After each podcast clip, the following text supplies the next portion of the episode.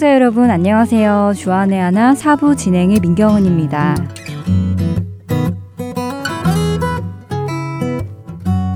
지난 한 주는 어떻게 보내셨는지요? 하나님 안에서 안식하신 여러분들 되셨기를 바랍니다. 지난주 뉴스 기사를 보니 계속해서 우리나라를 지키신 국군 장병들을 비롯하여 나라의 안전을 위해 목숨을 바친 이들의 충성을 계속해서 알리고 있었습니다. 6월 25일은 아직 몇 주 더 남았는데 벌써부터 이렇게 기사를 내보내는 것인가 하고 생각을 했었지요. 그런데 달력을 보니 바로 6월 6일 현충일이 있어서 그렇게 기사들이 많이 나오고 있었던 것이었습니다. 순간 저는 너무 놀랐는데요. 왜냐하면 한국에 살 때까지만 해도 현충일을 기억하고 잠깐이지만 우리나라를 위해 목숨을 바친 사람들을 생각했었습니다. 하지만 미국에서 살고 있는 지금 이렇게 까맣게 현충일을 잊고 있었다는 것이 왠지 우리나라 자체를 잊어버리고 사는 것 같은 느낌이 들어서 너무 놀랐는데요. 그렇게 달력을 다시 찬찬히 보기 시작했습니다. 기억해야 하는 날이 있을까 하면서 달력을 보고 있는데 감사하게도 6월 12일 주일 밑에 오순절이라는 작은 글씨가 제 눈에 들어왔습니다. 자칫하면 또 잊고 넘어갈 수 있었던 오순절에 대해 묵상해 보기 시작했습니다. 오순절에서 오순이란 숫자 5와 10을 뜻하는 순이 합쳐져서 오순, 즉 50이라는 숫자를 상징한다고 합니다. 우리는 흔히 예수 그리스도께서 죽으시고 부활하시고 50일이 지난 후에 제자들에게 성령님이 임하셨기 때문에 성령 강림절이라고 부르기도 하지요. 그 이유 때문인지 오순절을 신약에 새로 만들어진 새로운 절기로 여겨지기도 하는데요. 하지만 원래 이 절기는 구약시대부터 있었던 절기라고 합니다. 구약에서 77절이라고 불리어진 오순절은 이스라엘 백성들의 첫 열매를 드리는 초실절이라는 절기 이후 50일째에 지켜지는 절기인데요. 특히 구약시대 때 드려지는 이 77절, 즉 오순절에는 다른 제사와는 다르게 특별한 제물이 포함된다고 합니다. 보통 제사에는 곡식, 흠없는 어린 양, 수송아지 등등이 사용이 되고 만약 떡이 사용된다면 누룩이 없는 떡을 제물로 드려야 하는데요. 그런데 이 구약의 오순절 제사에서는 누룩이 들어간 10분의 2 에바로 만든 떡 두 덩이가 포함이 된다고 합니다. 성경에서 누룩은 죄를 상징하는데 오순절에는 하나님께 드리는 제사에 죄를 상징하는 누룩이 들어간 떡 두 덩이가 함께 드려진다고 합니다. 이것이 무슨 의미인지 찾아보게 되었는데요. 찬양 함께 들으신 후 이야기 계속 나누겠습니다.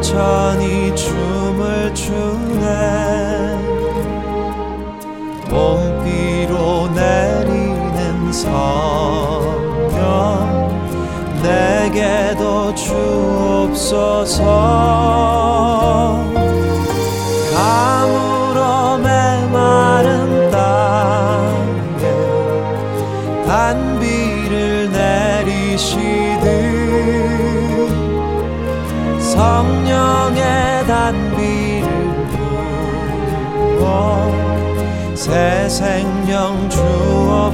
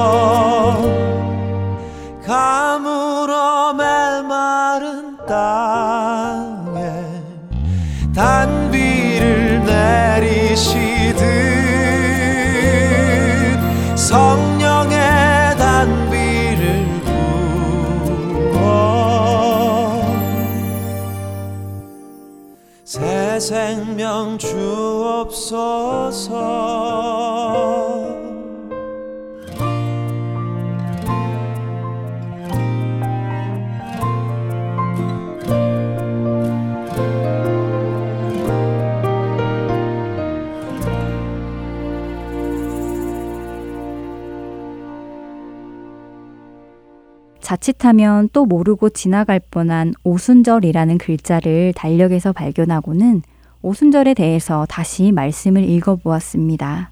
그러자 구약에서 말씀하고 계시는 떡 두 덩이에 대해 궁금해졌습니다. 너희의 처소에서 10분의 2 에바로 만든 떡 두 개를 가져다가 흔들지니 이는 고운 가루에 누룩을 넣어서 구운 것이요 이는 첫 요제로 여호와께 드리는 것이며 레위기 23장 17절의 말씀입니다. 구약에서 7질절로 불려진 오순절 때에는 하나님께 제사를 드리는데요. 누룩이 들어간 떡 두 덩이가 하나님께 드려진다고 합니다. 누룩은 죄를 상징하는데 죄가 없어야 하는 제사에 죄가 있는 떡 두 덩이가 드려진다는 것이 저에게는 참 놀라웠는데요. 그런데 더 놀라운 것이 따로 있었습니다. 이 떡 두 덩이 중 한 덩이가 바로 우리를 의미한다는 것이었습니다. 그리고 다른 한 덩이는 유대인을 뜻한다고 하는데요. 즉, 죄가 있는 유대인, 죄가 있는 이방인을 표현한 것이라고 합니다. 죄가 있는 유대인과 이방인들은 예수 그리스도의 대속과 구속의 은혜로 죄가 없이 드려질 수 있었고, 신약의 오순절에 성령님이 오심으로 우리는 하나가 되어 하나님께 드려질 수 있게 된 것을 의미한다고 합니다. 결국 구약의 오순절 제사는 신약의 오순절 때 성령님이 오심으로 성취가 된 것이지요. 신약에서 성령님이 강림하시는 날, 주님의 말씀을 믿고 기다린 예수님의 제자들과 함께 또 예수님의 말씀을 믿고 기다린 몇몇의 백성들에게는 성령의 충만함이 임했습니다. 마치 불의 혀처럼 갈라지는 것들이 그들에게 보여 각 사람 위에 하나씩 임하여 있더니 그들은 다 성령의 충만함을 받고 성령이 말하게 하심을 따라 다른 언어들로 말하기를 시작하니라. 사도행전 2장 3절과 4절의 말씀입니다. 이 일이 일어났을 때 예루살렘에 모인 많은 이들은 그들의 이 성령 충만함을 보았고 그때 베드로가 전하는 복음을 듣고 3천 명이나 넘게 그 말을 받고 세례를 받았다고 사도행전 2장 41절은 증거하고 있습니다. 그리고 그렇게 초대 교회가 탄생한 것이지요. 몸은 하나인데 많은 지체가 있고 몸의 지체가 많으나 한 몸인과 같이 그리스도도 그러하니라. 우리가 유대인이나 헬라인이나 종이나 자유인이나 다 한 성령으로 세례를 받아 한 몸이 되었고 또 다 한 성령을 마시게 하셨느니라. 고린도전서 12장 12절과 13절의 말씀입니다. 성령이 오심으로 우리는 그리스도와 또 유대인과 다른 이방인들과 한 몸이 되었습니다. 성령님 안에서 우리는 새 교회, 새 성전이 된 것이지요.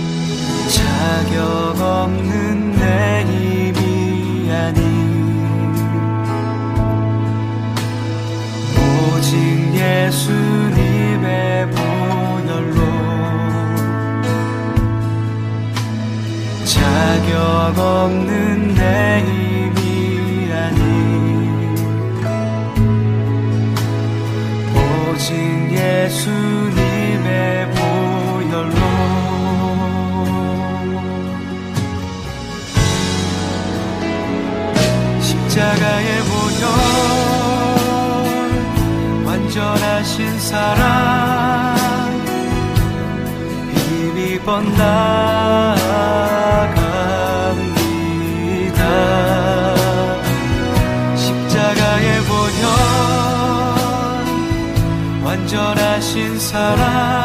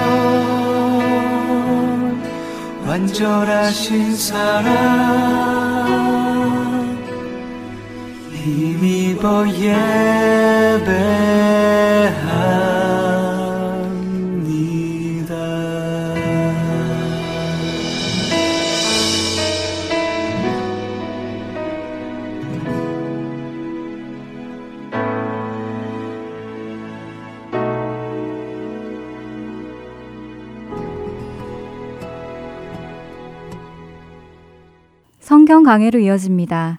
캐나다 밴쿠버 그레이스 한인교회 박신일 목사께서 그리스도인의 옷이라는 시리즈 강해를 해주십니다. 오늘은 그 두 번째 시간으로 채색 옷과 세마포 옷이라는 제목의 말씀 전해주십니다. 은혜의 시간 되시길 바랍니다. 성경 말씀 창세기 오늘은 41장의 내용인데 이 내용을 읽기 전에 37장의 말씀을 먼저 보도록 하겠습니다. 3절로 5절.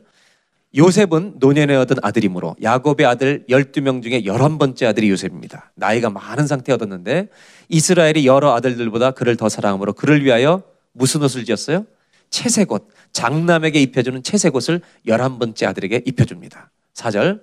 그의 형들이 아버지가 형들보다 그를 더 사랑함을 보고 그를 미워하여 배우지 않아도 되는 게 있죠. 시기하는 거. 아무도 안 가르쳐줘도 다 되는 거예요, 이거는. 그에게 편안하게 말할 수 없다. 형님들이 시기심이 생겼습니다. 5절. 요셉이 꿈을 꾸고 자기 형들에게 말하며 그들이 그를 더욱 미워하였더라. 이것이 요셉이 17세 때 일어났던 일입니다. 그래서 수많은 사연을 겪어서 13년 뒤에 형님들한테 버림받은 다음에 13년 뒤에 애굽의 총리가 되는 내용이 41장 오늘 본문입니다. 한번 보겠습니다. 바로와 그의 모든 신하가 이 일을 요셉이 꿈을 해몽한 것을 좋게 여긴지라. 바로왕의 꿈을 해석한 것을 바로 그의 신하들에게 이르되 이와 같이 하나님의 영에 감동된 사람을 우리가 어찌 찾을 수 있으리요? 하고 요셉에게 이르되 하나님이 이 모든 것을 너에게 보이셨으니 너와 같이 명철하고 지혜 있는 자가 없도다. 너는 내 집을 다스리라. 내 백성이 다 내 명령에 복종하리니 내가 너보다 높은 것은 내 왕좌뿐이니라 바로가 또 요셉에게 이르되 내가 너를 애고 온 땅의 총리가 되게 하노라 하고 자기의 인장 반지를 빼어 요셉의 손에 끼우고 세마포를 입히고 금사슬을 목에 걸고 자기에게 있는 버금술에 그를 태우며 무리가 그의 앞에서 소리 지르기를 엎드리라 하더라. 바로가 그에게 애굽 전국을 총리로 다스리게 하였더라. 아멘. 오늘 본문은 요셉이 채색 옷을 입었던 요셉이 총리의 세마포를 입게 되는 장면입니다 저는 요셉의 생애를 통해서 하나님이 우리에게 주는 굉장히 중요한 메시지들이 있다는 것을 더 깊이 더 많이 참 많이 은혜를 받고 알게 되었고 더 알아가고 있습니다. 요셉의 생애를 제가 도표로 한번 보여드리겠습니다. 요셉은 아이덴티티가 많이 바뀌었어요. 채색 옷을 입었을 때 가장 사랑받는 아들이었습니다. 그런데 형님들이 그 꼴을 보기가 싫어서 형 있는 데로 왔을 때 요셉을 죽이려고 하다가 죽이지는 말자 그러고 요셉의 채색 옷을 벗겨서 염소피를 풀이고 찢어서 아버지에게 갖다 줍니다. 마치 죽은 것처럼. 그래서 아버지 야곱은 죽은 줄 알고 통곡을 하고 실제로 어떻게 했느냐 미디안 사람에게 노예로 팔아버려서 노예의 신분을 갖게 됩니다. 그리고 이 요셉은 노예로 미디안 사람에게 살다가 이집트 애굽의 시위대장 바로 왕의 시위대장 보디발의 집에 관리인으로 들어가게 됩니다. 가서 거기서 일하다가 관리인이 되죠. 그래서 관리인이라는 정체성을 얻게 되고 그래서 사랑을 많이 받았는데 이 요셉이 잘생겼어서 그의 부인이었던 보디발의 아내가 유혹을 해서 그때도 관리인의 겉옷을 벗어버리고 도망갔는데 그것을 누명을 씌워가지고 오히려 겁탈하려고 했다고 해서 감옥에 넣어서 죄수로 인생을 삽니다. 그러다 거기서 꿈을 해석하는 하나님의 은혜를 힘입게 되고 그리고 그 꿈을 결국 술 맡은 관원장 해석해줘서 그 꿈대로 복직이 된 다음에 나중에 기억해달라고 했지만 그 사람은 잊어버리고 바로 왕이 꿈을 꾸었을 때 아무도 해석해주지 못할 때 술 맡은 관원장이 요셉을 이야기해줘서 결국 총리가 되게 꿈을 해석하고 총리가 되는 이런 신분의 다섯 번의 변화가 일어납니다. 이게 전부 다 요셉은 사실 신분보다 더 중요한 게 옷입니다. 어떤 옷을 입었는지 한번 보면 아들일 때는 채색 옷을 입습니다. 노예일 때는 성경에 노예 옷은 마- 말은 없지만 찢어진 옷을 입었습니다. 노예 옷이죠. 그 다음에 관리인이 되었을 때는 매니저 옷을 입게 됩니다. 이 옷을 누가 벗기느냐 하면 보디발의 아내가 벗겨서 죄수, 감옥으로 넣어버립니다. 죄수 옷을 입게 됩니다. 여기서 끝나지 않고 총리가 되는 세마포 옷을 입어서 요셉의 생애는 다섯 개의 옷으로 인생이 정리가 됩니다. 근데 이 다섯 개 옷 중에 먼저 네 개 옷을 보면 채색 옷과 매니저는 요셉을 사랑하는 사람이 입혀줬던 옷이고 노예 옷과 죄수 옷은 요셉을 시기하고 미워하고 증오했던 사람들이 입혀줬던 옷입니다. 그러나 이 옷들을 평생 입지 못하고 다 벗고 세마포 옷을 마지막에 입게 됩니다. 이 옷은 누가 입혀준 것일까요? 누가 입혀준 것일까요? 여러분 바로 왕이 입혀준 것으로 나오지만 사실은 하나님 입혀준 것입니다. 그래서 이 다섯 옷을 보면서 요셉의 일생을 형용사 하나로 정리하면 이렇게 정리할 수 있습니다. 첫 번째 채색 옷 입었던 시절은 beloved 사랑받는 때였습니다. 노예 옷을 입었던 때는 버림받았던 때입니다. 매니저 옷을 입었을 때는 인정을 받았던 때입니다. 죄수 옷을 입었을 때는 인생이 꼬였던 누명을 썼던 트위스트 되었던 때입니다. 마지막 세마포 옷은요 축복받은 여러분 하나님의 기름 부음을 받은 아무도 빼앗아갈 수 없는 그런 축복을 받았던 때입니다. 이 옷을 입혔던 사람은 누군가 보겠습니다. 아버지가 입혀줬습니다. 벗깁니다. 형들이 입혀줬습니다. 누군가 벗깁니다. 보디발이 입혔습니다. 그것도 벗겼습니다. 보디발의 처가 입혔습니다. 감옥. 죄수옷 그것도 벗겼습니다. 세마포옷은 누가 입혔을까요? 다시 묻습니다. 세마포옷은 누가 입혔을까요? 어떻게 할 수 있나요? 아무도 못 뺏깁니다. 이 요셉의 일생을 쭉 보면서 우리가 배울 수 있는 건 뭐냐면 내 인생은 내 마음대로 안 된다는 겁니다. 동의하시죠? 여자분만 따라하세요. 내 남편은 내 마음대로 결코 안 된다. 이거를 깨달을 때 행복이 시작돼요. 남편들만 따라하시죠. 내 아내는 결코 내 뜻대로 더 안 된다. 이거를 accept 할 때 행복이 시작되는 거예요. 모두 따라하시죠. 자식은 절대로 내 마음대로 안 된다. 이거를 포기하지 못할 때 부모와 자식 간에 평생 갈등이 있는 거예요. 그러나 더 놀라운 것은 더 놀라운 것은 요셉을 통해서 부모 뜻대로 안 되고 내 뜻대로도 안 되지만 하나님을 의지하는 사람은 하나님의 뜻대로 됩니다. 오늘 요셉의 생애를 통해서 보여주는 건 뭐냐? 하나님은 순간순간마다 사람을 통해 일하신다는 거예요. 어떤 비극을 만나도 그의 비극이 하나님을 의지하는 사람은 그것이 끝이 아니더라는 거예요. 결국 요셉의 생을 통해서 우리가 내릴 수 있는 정리는 뭐냐? 하나님을 의지하는 사람은 하나님이 끝까지 책임지신다. 저와 여러분들이 그런 자리에 서 있기를 주의 이름으로 축원합니다. 저는 옷에 대한 설교를 하고 있는데 지난주에 나뭇잎과 가죽옷을 말씀을 드렸는데 가죽옷은 제가 성경을 읽어보니까 옷에 대해서 연구해 보니까 크게 두 종류의 옷으로 나눠져요. 성도들은 두 개의 옷을 입어야 돼요. 하나가 뭐냐면 가죽옷, 구원의 옷을 입어야 돼요. 여러분 다 예수님의 보혈로 덮인 가죽옷을 입은 줄로 믿습니다. 그게 구원의 옷이에요. 가죽옷은 구원을 상징해요. 신약의 뭔가를 상징하는데 그것은 다음번에 세 번째 옷에 나올 거예요. 그 다음에 또 하나 두 번째 옷은 뭐냐? 성도가 생활 속에서 입어야 될 옷이 있더라는 거예요. 구원받은 자가 삶 속에서 입어야 될 옷이 뭐냐? 그것을 상징하는 것이 세마포 옷이라는 것이. 오늘 그래서 나누고 싶은 것은 뭐냐면 이 요셉이 입었던 세마포 옷 자체가 요셉이 꿈도 꾸지 못했던 옷을 입은 거고 자기 힘으로 얻을 수 없는 옷을 입었던 것이기 때문에 이 세마포 옷에 담긴 메시지가 뭔가 하나님이 이게 뭘 말씀하시려고 하는가 이 말씀을 붙들고 저와 여러분의 인생 가운데 하나님의 세마포 옷을 입고 사는 축복이 있기를 주의 이름으로 축원합니다. 그러려면 오늘 말씀을 다시 한번 보고 설명을 드리겠는데 41장 41절로 43절을 보는데 이제 이 말씀을 읽으면서 요셉이 획득한 것, 취득하게 된가 뭔가 이걸 한번 하나하나 찾아가면서 보겠습니다. 41절 제가 읽겠습니다. 바로가 또 요셉에게 이르되 내가 너를 애굽 온 땅에 뭐가 되게 한다? 총리가 되게 한다. 요셉이 뭘 얻었어요? 첫째, 총리의 직분을 얻었습니다. 이 42절. 자기의 인장 반지를 빼어 요셉의 손에 끼우고 뭘 얻었어요? 왕의 인장 반지는 뭐 하는 거예요? 왕의 도장을 총리한테 준 것입니다. 권한을 준 거죠. 그 다음에 그에게 뭘 입혔어요? 세마포옷을 입히고 총리 옷. 그 다음에 뭐를 목에 걸어줬어요? 잘 기억하셔야 돼요. 인장 반지, 세마포 금사슬. 아까는 뭐였죠? 총리의 직분. 43절. 자객이 있는 무슨 수레? 여러분 버금이 무슨 뜻이에요? 으뜸 다음이 버금이에요. 그러니까 버금은 second 2인자란 말이에요. 2인자가 타는 수레에 그를 태워서 뭐를 얻었어요? 버금 수레를 얻었어요. 무리가 그의 앞에서 소리 지르기를 엎드리라 하더라. 그랬더니 여러분 이 버금 수레를 타고 딱 나가니까 다 엎드리는 거예요. 그에게 애굽 전국을 총리로 다스리게 하였더라. 요셉이 얻은 게 첫 번째 총리의 직분, 두 번째 인장 반지, 세 번째 세마포, 네 번째 금사슬 목에 걸고 다섯 번째 이 다섯 가지를 한 단어로 딱 하면 정리가 되는 게 뭘 얻은 거예요? 죄수였던 감옥의 죄수였던 요셉이 뭘 얻었다는 말이 한, 한 단어로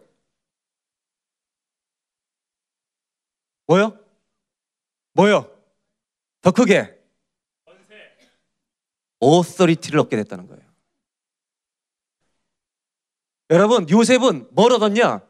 다섯 가지를 외우지 말고 한 가지만 외우면 돼요. 이 다섯 가지 뭐 총리 인장 반지, 세마포, 그 다음에 금사슬, 버금수레 이거 외우지 말고요. 하나를 딱 외우자고. 이걸 뭐라고요? 권세를 얻었다. 여러분 하나님 우리에게 보여주는 게 있어요. 성도는 이 땅을 사는 동안 권세의 옷을 입어야 할 줄로 믿습니다. 세마포옷이 상징하는 건 뭐냐? 권세 옷이에요. 한번 다 같이 따라해 볼까요? 그리스도인은 이, 사, 이 세상에서 권세 옷을 입어야 한다. 여러분, 어소리티가 있는 옷을 입어야 돼요. 여기까지 듣고 조는 분들은 설교를 전혀 이해를 못하게 돼요, 이제부터. 왜냐하면 지금 분명히 제가 권세를 얘기했지만 권세는 총리의 직분에 있는 것이 아니라는 것이에요. 이거를 알아야 돼요. 지금 성경이 말하는 권세 옷은 총리의 직분 때문에 온 게 아니라는 거예요, 여러분. 눈에 보이는 권한을 갖게 됐지만 성경이 말하려고 하는 것은 요셉이 가진 권세는 신분과 지위 때문에 온 것이 아니라는 거예요. 성경은 뭘 보여주냐? 요셉이 총리가 되기 전에 이미 권세가 있는 자였다고 보여주고 있어요. 읽은 말씀 한번 보겠습니다. 39절. 요셉에게 이르되 하나님이 이 모든 것을 너에게 보이셨으니 너와 같이 명철하고 지혜 있는 자가 없도다. 여러분, 바로 왕이 총리를 맡기기 전에 바로 왕은 요셉을 만난 순간 뭘 알았는지 아세요? 이 사람에게는 하나님의 지혜와 명철이 있는 거예요. 여러분 이 세상을 사는 동안 여러분이 누구를 만난지 가족을 만나든지 친구를 만나든지 직장에서든지 여러분을 보고 사람들이 하나님의 지혜와 명철이 있다는 것을 여러분 깨닫는 역사가 있기를 축원합니다. 그 사람이 권세가 있는 사람이에요. 40절. 너는 내 집을 다스리라. 내 백성이 다 내 명령에 복종하리니 기가 막힌 말을 바로 왕이에요. 바로 왕은 제가 생각할 때 very smart. 왜냐? 내가 너보다 높은 것이 서른 살의 요셉에게 이렇게 말해요. 내가 너보다 높은 것은 내 왕자의 직입밖에 없다. 무슨 말이에요? 네가 인격적으로 모든 면에서 나보다 낫다는 말이에요. 총리의 직임을 주기 전에 뭘 줬어요? 네가 나보다 낫다는 것을 인정한 거예요. 이 성경이 말씀하는 게 뭐예요? 요셉은 총리의 직분을 맡기 전에 삶에 authority 권세가 있었어요. 죄수가 나왔는데 권세가 있는 거예요. 여러분 이 일은 이미 감옥에 있을 때 감옥의 간수장 전옥이 알아버렸어요. 감옥에 들어왔는데 요셉이 달라요 보통 사람과. 그래서 뭘 맡겨요? 전체 죄수를 관리하는 일을 요셉에게 맡겨요. 이 일은 감옥에 들어가기 전에 보디발의 집에 있을 때 보디발도 알아버렸어요. 요셉이 들어왔는데 요셉이 들어오고 나서 하나님이 형통케 하시니까 우리 집이 잘 돼요 다. 요셉에게 다 맡겨버려요 자기 집을. 여러분 요셉은 세마포옷을 입기 전에 권세 있는 자였어요.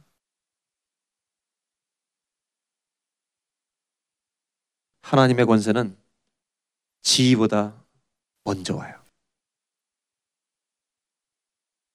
이 권세가 진짜 권세가 없는 사람은 세상에 이름과 지위를 얻느라고 온 시간을 다 투자해요. 밴쿠버에서 아무리 유명한 사람이 되면 뭐예요? 권세가 없는데, 진짜 권세가 없는데. 없으니까 그런 이름을 취해요. 그 이름을 취하는 걸 뭐라 그러냐? 권세, 권위 주의 옷이에요, 그거는. 그건 권세가, 권위가 아니에요. 오늘 제가 이 첫 번째 메시지를 나누면서 나누고 싶은 게 뭔지 아세요? 하나님은 왜 요셉에게 권세를 주셨을까? 요셉의 생을 보면서 딱 두 가지.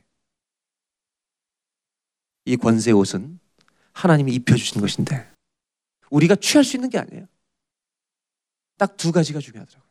요셉은 팔려가도 노예로 살아도 관리인의 집에 들어가도 감옥에 가도 요셉은 한결같이 성실한 사람이었어요. 여러분, 성실한 사람이 하나님께서 권위의 옷을 입혀주는 사람이 되는 거예요. 또 하나는 감옥에 가든지 어디를 가든지 어떤 상황에서도 요셉은 하나님을 의지하고 하나님을 예배하던 자였어요. 하나님을 의지하는 어떤 상황에서든지 하나님을 의지하는 사람은 하나님이 그 사람에게 직분이 어떤 것이 오기 전에 권세의 옷을 입혀주시는 거예요. 그것을 증명한 옷이 뭐냐? 세마포 옷은 증명과 상징으로 온 것 뿐이에요.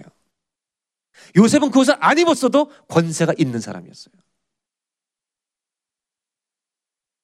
요셉은 감옥에 들어가서 자기가 감옥에 잘못 왔다는 것을 여러분 탓하고 누명을 해명하는데 자기 인생을 다 투자하지 않았어요. 아무것도 설명하지 않았어요. 하나님을 신뢰하고 의지하고 예배하고 맡겨진 일에 성실한 것을 감당하는 것에만 투자한 거예요. 제가 한번 질문해 볼게요. 요셉이 감옥에 있었을 때 많은 죄수들을 관리했어요. 근데 그 같이 있던 죄수들이 요셉이 진짜 간음죄를 져서 들어온 사람이다. 누명을 쓴 사람이다. 알아차렸을까요? 못 알아차렸을까요? 어떻게 생각하세요? 아니, 다른 죄수들이 요셉이 죄를 진 사람이다, 안 진 사람인 걸 알았을까요? 몰랐을까요? 여러분 그렇게 생각하세요? 한번 따라 하실까요? 죄수들도 진실은 안다. 죄수들도 진실은 아는 거예요. 살아보니까 알아요. 우리랑 다르다는 거를.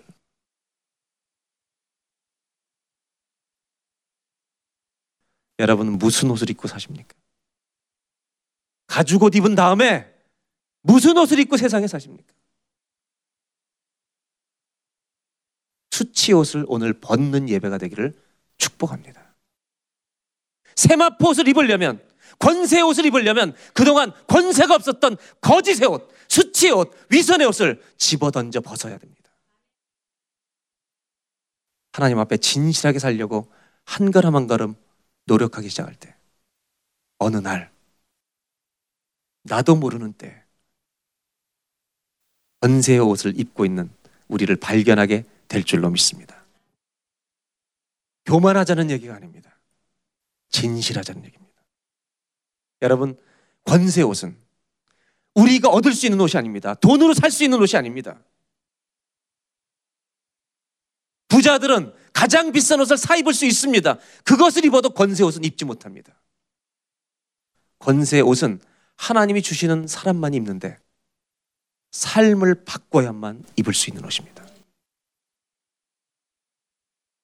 사랑하는 여러분, 오늘 진짜 이 예배를 통해 거짓과 수치 옷을 벗고 진실의 삶을 살아감으로 말미암아 하나님이 우리들에게 입혀주시는 권세 옷을 입고 사는 세마포 옷을 입고 사는 저와 여러분 되시기를 주의 이름으로 축원합니다. 두 번째 말씀을 다시 보겠습니다. 이 세마포옷이 뭘 상징하는가? 41절, 42절 무슨 옷을 입혔어요? 이게 채색 옷이에요.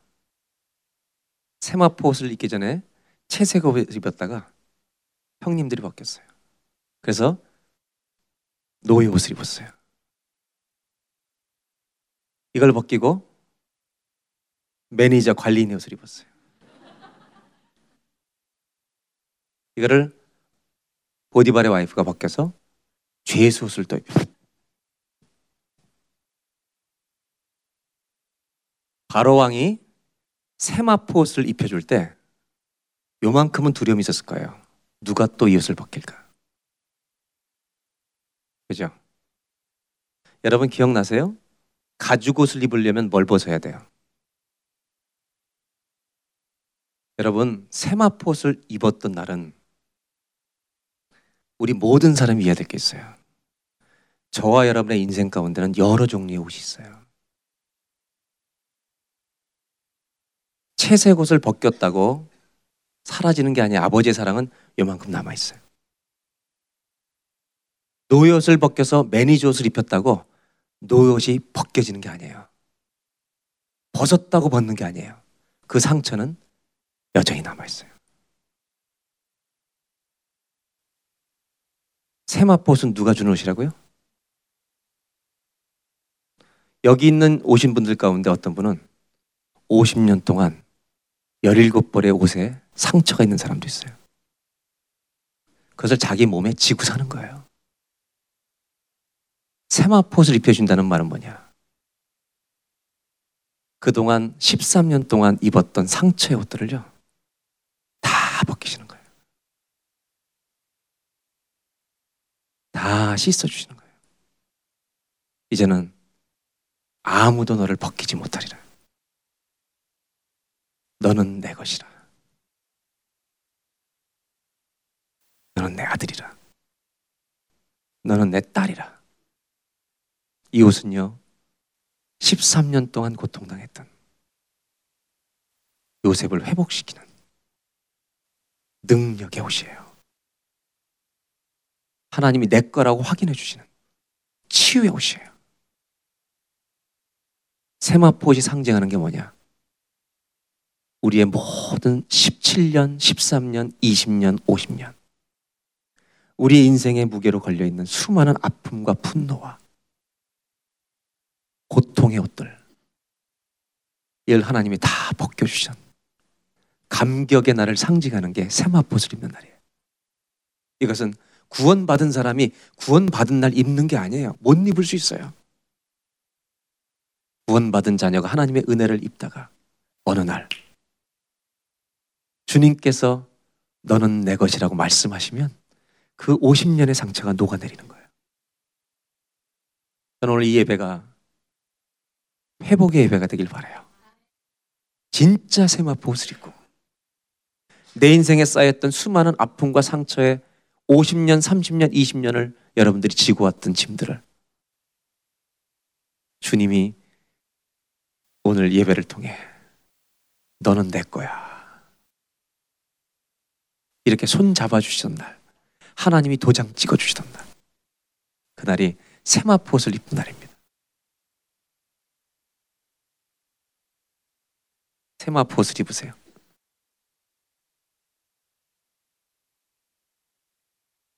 인생에서 받아온 수많은 감추어진 무슨 얘기를 하는지 아세요?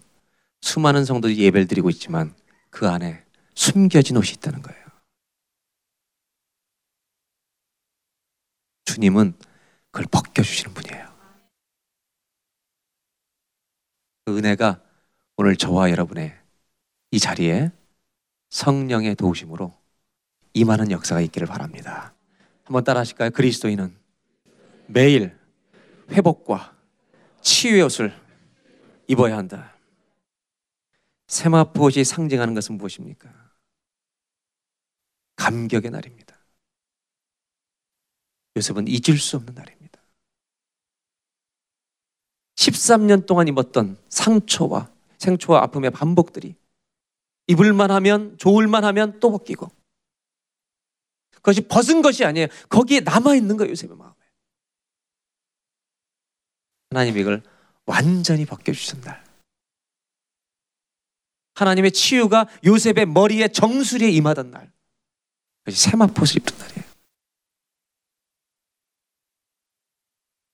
사랑하는 여러분, 정장을 입고 가운을 입고 어떤 옷을 입고 오늘 앉아 있다 할지라도 여러분 안에 무거운 짐으로 숨겨진 옷이 뭐가 있습니까? 오늘 주님의 말씀. 하나님은 요셉만이 아니라 저와 여러분들에게도 너는 내 것이라. 이 세마포옷을 준비하고 이 예배를 기다리고 계신 줄로 믿습니다. 그것이 치유되는 예배가 되기를 주의 이름으로 기원합니다. 마지막 말씀 하나 더 보겠습니다. 45장 4절. 세마포옷이 어떤 옷인가를 우리가 이해하려면 세마포옷을 입은 다음에 요셉의 태도를 보면 더 알 수 있습니다. 형님들이 왔다 갔다 하면서 결국 세 번째 만났을 때 형님들 앞에서 울면서 자기가 아우 요셉이라고 얘기합니다. 이것이 4절에 나와요. 3절은 요셉이 통곡하는 겁니다. 통역관을 다 내보내 애굽말로 쓰다가 다 통역관 내보내고 이제는 히브리 말로 형님 내가 요셉이라고 하니까 너무나 놀래요 다 형들이. 근데 5절에 이렇게 말합니다. 다 같이 한번 읽겠습니다. 당신들이 나를 이곳에 팔았다고 해서 근심하지 마소서. 한탄하지 마소서. 하나님이 생명을 구원하시려고 나를 당신들보다 먼저 보내셨나이다. 형님들은 나를 sold 해버렸지만 팔아 버렸지만 하나님은 God sent me. 나를 보내 버리셨다. 보내셔서 준비시켰다. 지금 세마포옷을 입고 있는 사람입니다. 자, 11절을 보겠습니다. 이 구절을 읽으면서 제일 중요한 단어 하나를 고르셔야 됩니다. 다 같이 읽겠습니다. 시작.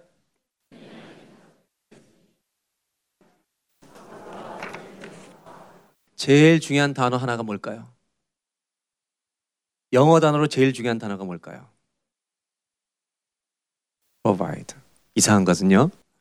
세마포옷을 입은 요셉은 그 다음부터 요셉과 함께 가장 많이 나오는 동사가요.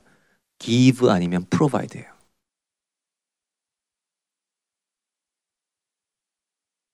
요셉과 가장 많이 어울리는 단어가 따라다니는 단어가 남들한테 give, 요셉이 gave, give 아니면 provide예요.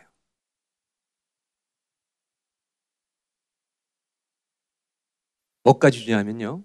45장 22절에 형님들이 이제 형님들한테 아버지 살아계시냐 물어보니까 살아계신데 다 모시고 오라고 내가 돌보겠다고. 그러면서 아버님 모시러 갈 때 이렇게 얘기합니다. 22절. 또 그들에게 다 형들에게 다 각기 옷한 벌씩을 주되 베냐민에게는 은 300과 옷 다섯 벌을 어떻게 했어요? gave 주고. 요셉은 주기 시작해요. 여러분, 왜 옷을 줬겠어요? 37장으로 돌아가 볼까요? 37장. 요셉이 형들에게 이름에 그의 형들이 요셉의 옷 그가 입은 채색 옷을 벗기고. 형들은요 stripped him off. 스트립 해버렸어요. 벗겨버렸어요. 찢어버렸어요. 그리고 24절 구덩이에 던져버렸어요. 자기 옷을 찢은 사람들에게 옷을 줘요. 나중에 아버지가 돌아가십니다 형님들이 두려워해요. 아버지 돌아가시니까 자기들 해칠까 봐. 그때 형님들 두려워하지 마십시오. 50장에 또 이렇게 얘기합니다. 50장 창세기 20절. 당신들은 나를 헤아려 하였으나 하나님은 그것을 선으로 바꾸사. You intended. 당신은 나를 아주 해치려고 intended 했지만 그러나 하나님은 God intended 똑같이 의도를 가졌어요. 그래서 it for good 좋게 만든 선으로 바꾸시는. 21절 다 같이 한번 읽겠습니다. 시작. 당신들은 두려워하지 마셔서 그들을 간곡한 말로 위로했다. 내가 당신들과 당신들의 자녀들 중에 당신들은 내가 책임 못 지고 자녀들만 기르겠다고. 이렇게도 말하지 않고 모든 사람들을 역시 provide 하겠다. 여러분, 세마포시 상징하는 게 뭔지 아세요? 세마포스는요. 블레싱을 상징하는 거예요. 세마포스를 입은 사람은 줄 수 있는 사람이에요. 축복의 옷이에요. 한번 따라 하실까요? 그리스도인은 이 땅에서 축복의 옷을 입고 살아야 한다.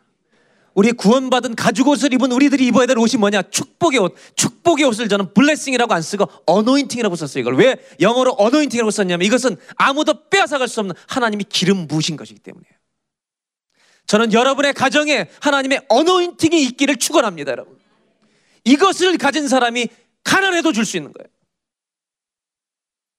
아무것도 없는 사람인데 권세가 있어요, 그 사람. 저는 이 요셉을 보면서 제가 개인적으로 이 말씀을 묵상하면서 50장을 읽으면서 요셉에게 붙인 별명 하나님의 대사. 이게 하나님의 대사구나. 여러분 예수 믿는 사람은 구원의 가죽옷을 입은 것으로 끝나는 게 아니라 세마포 옷, 이 땅에서 권세 옷을 입는 자가 되시기를 주의 이름으로 축원합니다. 회복의 옷을 입는 자가 되기를 바랍니다. 축복의 옷을 입는 자가 되시기를 주의 이름으로 축원합니다. 기도하겠습니다. 이 시간 한 두세 가지를 좀 기도하겠습니다. 첫 번째로 기도할 것은 하나님 권세 옷은 우리가 돈으로도 살 수 없습니다. 이 옷은 지위로 얻을 수 있는 게 아닙니다. 하나님 앞에 성실하게, 하나님 앞에 진실하게 살아갈 때 어느 날 주님이 입혀주신 옷임을 압니다. 하나님 세마포 권세 옷을 입기 위해서 이 시간 기도하는 것은 거짓의 옷을 오늘 벗는 예배가 되게 하여 주옵소서. 위선의 옷을 벗는 예배가 되게 하여 주옵소서. 세상에서 수치를 당하는 사람들이 되지 않게 하시고 하나님. 그 수치 옷을 벗을 수 있도록 하나님 오늘 이 시간 우리에게 결단이 있게 도와주시기를 소원합니다. 이 시간 다 같이 한번 기도할 때 하나님 저의 인생 가운데 거짓의 옷을 벗겠습니다. 위선의 옷을 날마다 벗겠습니다. 하나님 진실함으로 주님을 쫓아가겠습니다. 이 땅에서 수치를 당하는 수치 옷을 입지 않도록 벗도록 도와주시고 하나님 날마다 하나님을 의지함으로 말미암아 권세 옷을 입는 오늘 결단의 예배가 되게 도와주시기를 간절히 기도합니다. 우리 안에 있는 아버지 하나님 수치와 거짓 옷을 벗어버리게 하여 주시옵소서. 한 가지 더 기도하는 것은 여러분 옷 안에 몇 벌의 옷이 있습니까? 몇 벌의 옷이 더 감추어져 있습니까? 정말로 벗지 못한 노예 옷, 찢어진 채색 옷, 죄수 옷. 얼마나 우리 인생에 내가 아직 벗어버리지 못한 무거운 상처의 짐들과 분노의 짐들 그 옷들이 우리의 어깨를 덮고 있습니까? 하나님은 오늘 이 예배 오신 우리 모두에게 말씀하십니다. 이 고난을 통해 내가 너를 정금같이 나오게 하리라. 세마포 옷을 입혀주리라. 하나님 말씀하십니다. 너는 나의 것이라. 감옥에 있을 때도 말씀해 주셨습니다. 노예로 팔려갈 때도 말씀해 주셨습니다. 세마포옷은 13년 아니 30년 50년 우리 인생을 걸어오면서 우리 마음속에 남아 있는 아픔의 옷을 벗겨 주는 감격의 옷입니다. 이 시간 기도 중에 하나님의 음성을 들으시는 축복이 있길 바랍니다. 이사야서 43장 1절 내가 너를 지명하여 불러내니 너는 내 것이라는 말씀이 나에게 준 말씀이 되기를 축복합니다. 그때 내 모든 상처의 옷들이 벗겨질 줄로 믿습니다. 이 시간 다 같이 한번 기도할 때 하나님 내 인생에 아팠던 상처와 눈물과 분노와 아픔의 옷들을 이 시간 주님 앞에서 세마포 앞에서 요셉에게 입혀졌던 그 말씀 앞에서 하나님 내가 오늘 벗게 하여 주시옵소서. 하나님의 치유와 회복이 임하는 예배가 되게 하여 주시옵소서. 그래서 이 고난을 통해 점금같이 나오는 변화가 우리 안에 있는 예배가 되기를 소원합니다. 하나님 채색 옷을 자랑하지 않게 해주십시오. 부모님이 물려주신 유산을 자랑하지 않게 해주십시오. 관리인의 옷을 자랑하지 않게 해주십시오.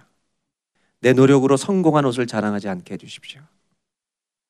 은혜의 옷을 자랑하게 해주십시오. 오늘 이 예배 가운데 세마포 옷을 입혀 주옵소서. 다 벗겨 주십시오. 오래된 상처와 분노의 옷들을 하나님 다 벗겨내 주옵소서. 권세 옷을 입고 치유와 회복의 옷을 입고 어노인팅 축복의 옷을 입고 세상을 향해 다시 출발하는 성도님들이 되게 하여 주옵소서. 예수님의 이름으로 기도합니다.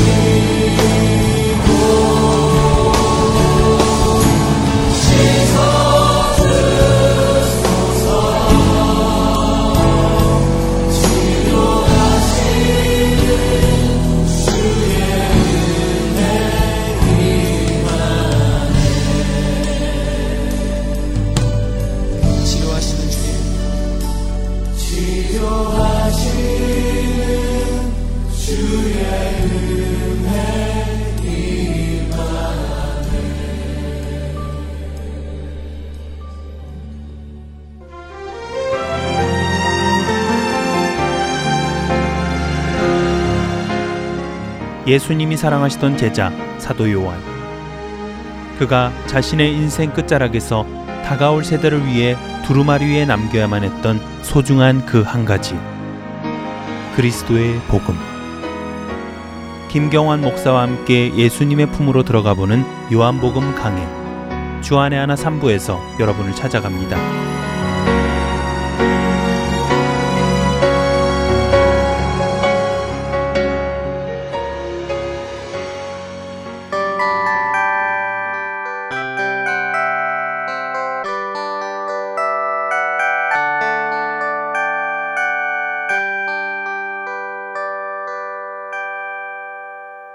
계속해서 선지자 이야기 함께 하시겠습니다.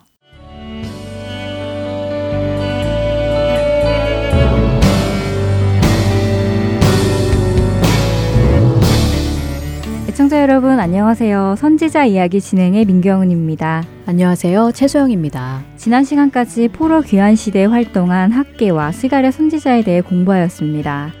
학계와 스가랴 선지자는 성전 재건을 촉구하며 회복과 소망의 메시지를 전했는데요. 자신들의 터전을 세우는 데만 관심이 있던 백성들에게 성전 건축을 격려하였고 현재의 삶이 고난한 그들에게 메시아를 통한 구원과 회복의 말씀을 전하였습니다. 선지자 이야기, 이스라엘의 분열 왕국 시대부터 남유다의 멸망, 그리고 멸망 이후 포로 시대와 포로 귀환 시대에 활동했던 선지자들과 그들이 기록한 선지서를 살펴보고 있습니다.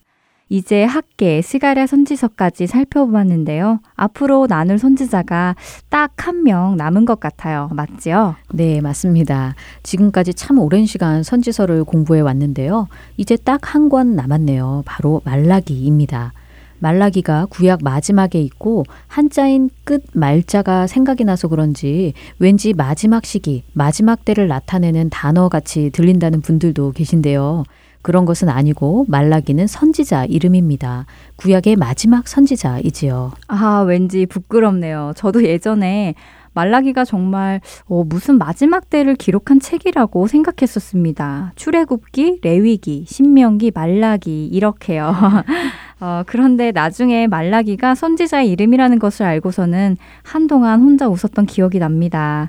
어, 그러면 말라기 선지자의 활동 시기는 언제인가요? 학계와 스가랴 선지자 때에 같이 활동했나요? 지난 시간에 공부했던 대로 학계와 스가랴 선지자는 다리오 제2년에 말씀을 전하기 시작했지요. 이때가 1차 포로 귀환 후 약 18년이 지났을 때입니다. 말라기 선지자의 활동 시기는 정확하게 알 수 없지만 말라기서의 말씀들을 보았을 때 에스라 느헤미야와 비슷한 시기에 활동했다고 보아집니다. 아, 에스라와 느헤미야요? 네. 에스라는 2차 포로 귀환 때에 느헤미야는 3차 포로 귀환 때에 돌아와 활동한 사람들이었지요.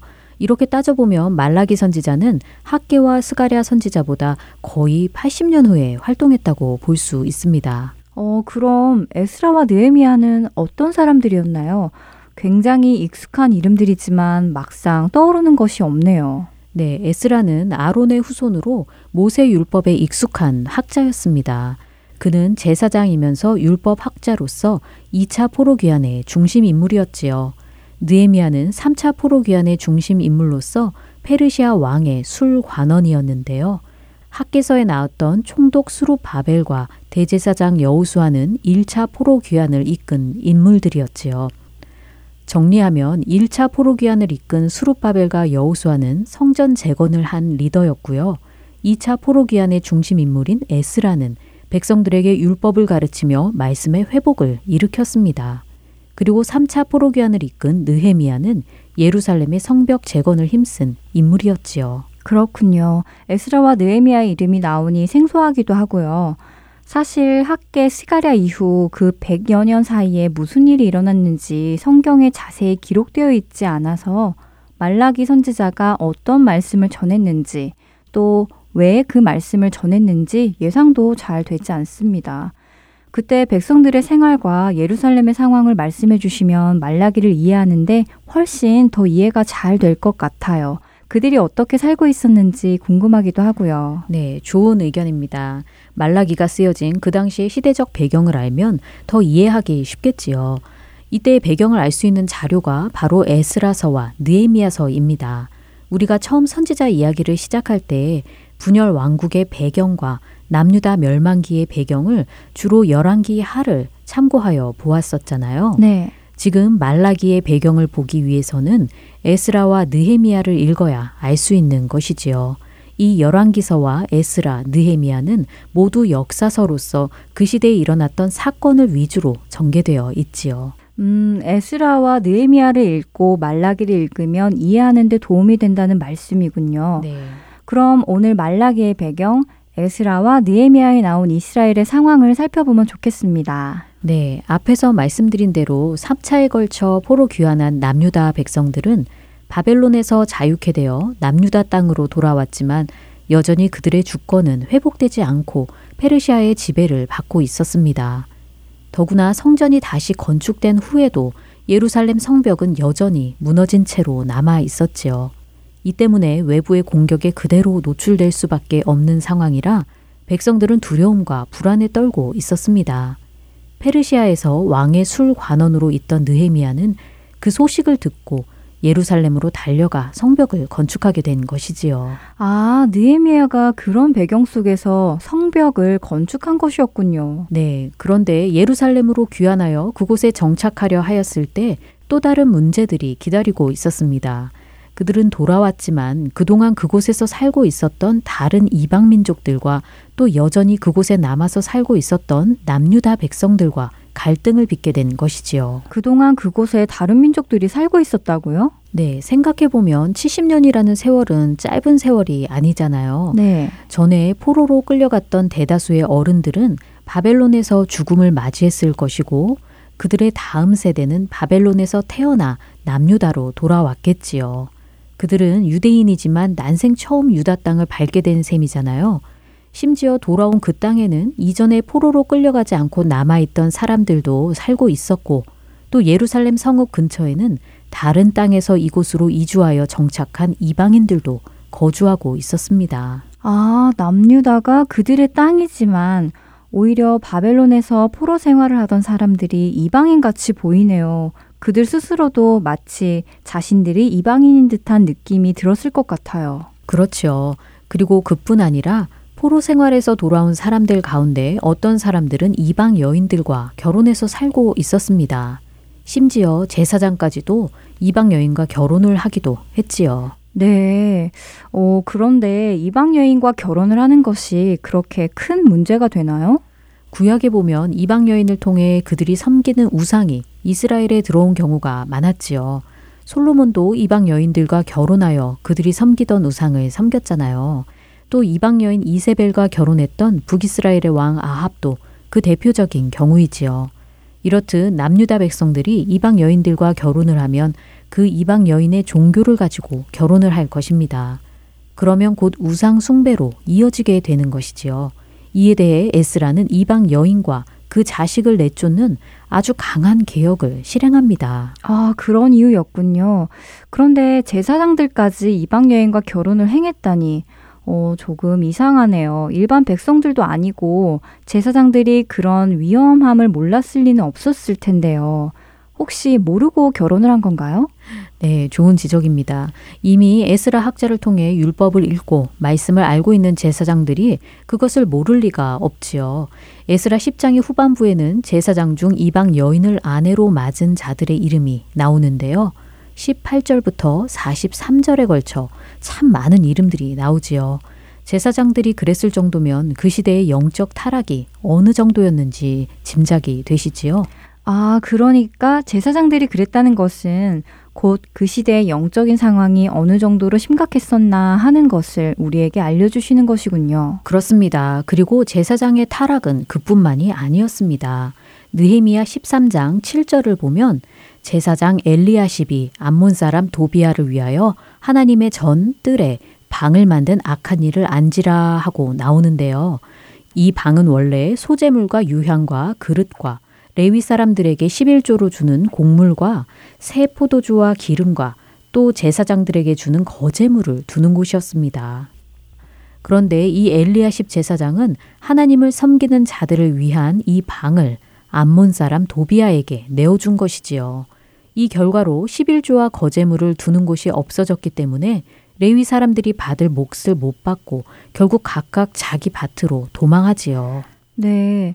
어렵게 다시 돌아와 건축한 성전에서 또다시 하나님의 말씀을 떠난 일들이 일어나고 있었다는 것이군요. 그것도 제사장에 의해서요.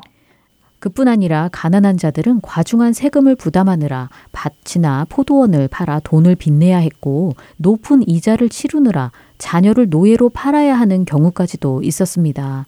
느헤미야 5장에 나오는 내용인데요. 그들의 이러한 호소를 듣고 느헤미야는 우리는 이방인의 손에 팔린 우리 형제 유다 사람들을 우리의 힘을 다하여 도로 찾았거늘 너희는 너희 형제를 팔고자 하느냐 더구나 우리의 손에 팔리게 하겠느냐 하며 귀족들과 민장들을 꾸짖어 이 상황을 바로 잡습니다. 아휴, 이런 이야기를 듣고 있으니 그 당시 상황이 좋아 보이지 않네요. 하나님께 징계를 받기 전인 예루살렘 멸망 전과 크게 달라 보이지 않습니다. 약한 자를 억압하고 제사장들이 타락하고 이방 여인들과 결혼하여 정통성을 혼탁하게 만들고 음, 바벨론 포로 귀환 후에도 그들은 여전했군요. 네, 바로 이러한 때에 하나님은 말라기 선지자를 세우시고 말씀을 전하게 하신 것이지요. 네, 저는 개인적으로는 조금 충격입니다. 바벨론 포로 귀환 후 정신 차리고 잘 살 줄 알았는데 여전히 한쪽에서는 타락과 부패가 여전했군요. 이제 마칠 시간이 다 되었는데요. 이러한 때에 하나님께서는 말라기 선지자를 통해 어떤 말씀을 전하셨는지 다음 시간에 계속해서 알아보기로 하겠습니다. 선지자 이야기 오늘은 여기서 마치겠습니다. 안녕히 계세요. 안녕히 계세요.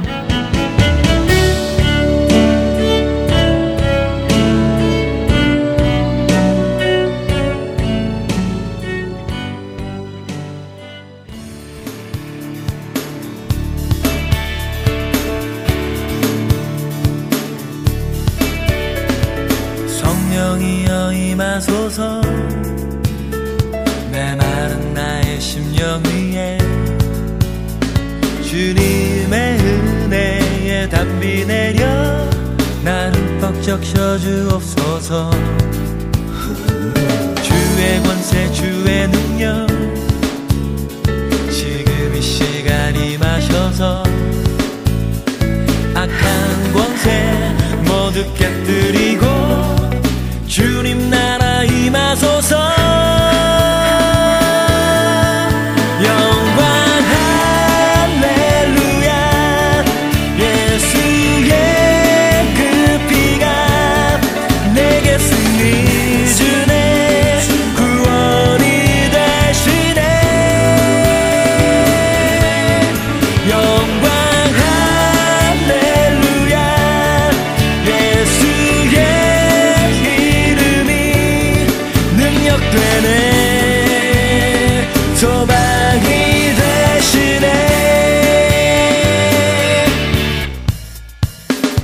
성령이여 임하소서.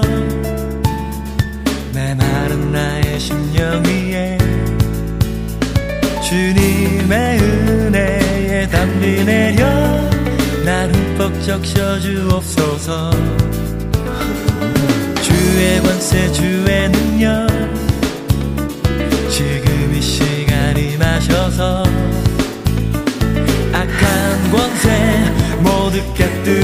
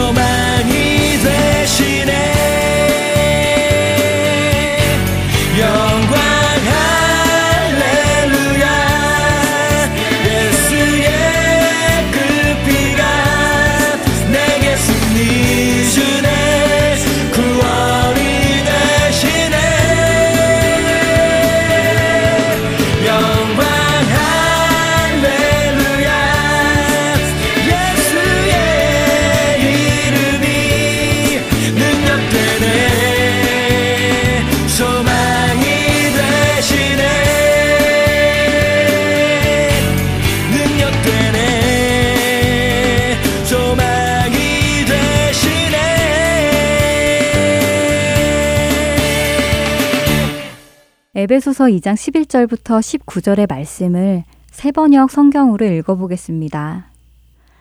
그러므로 여러분은 지난날에 육신으로는 이방 사람이었다는 사실을 명심하십시오. 손으로 육체에 행한 할례를 받은 사람이라고 뽐내는 이른바 할례자들에게 여러분은 무할례자들이라고 불리며 따돌림을 당했습니다.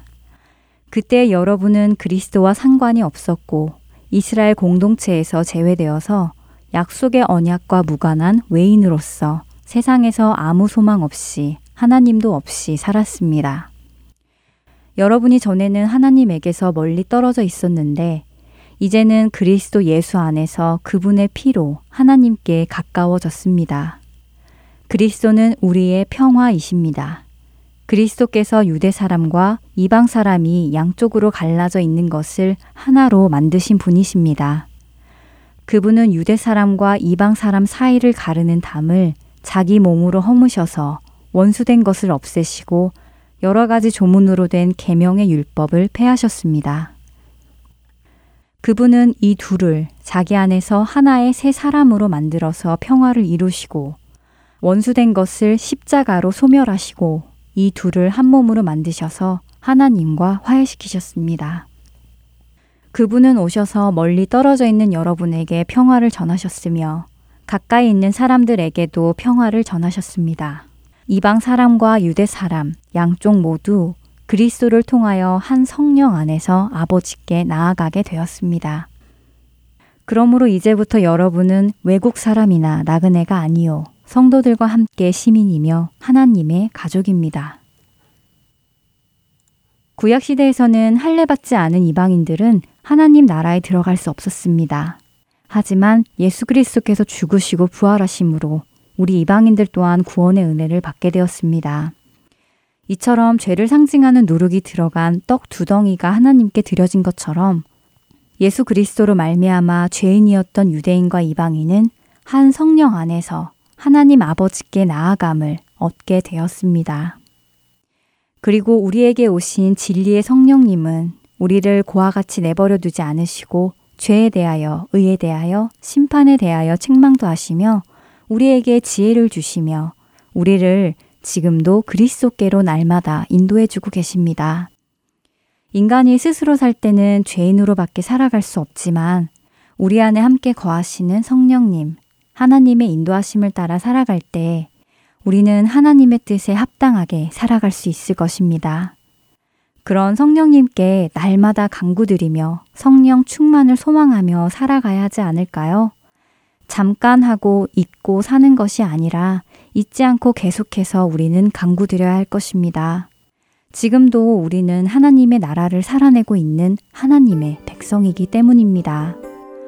다음 한 주도 성령 충만을 간구하는 우리 모두가 되기를 소망하며 지금 이 시간 마치겠습니다.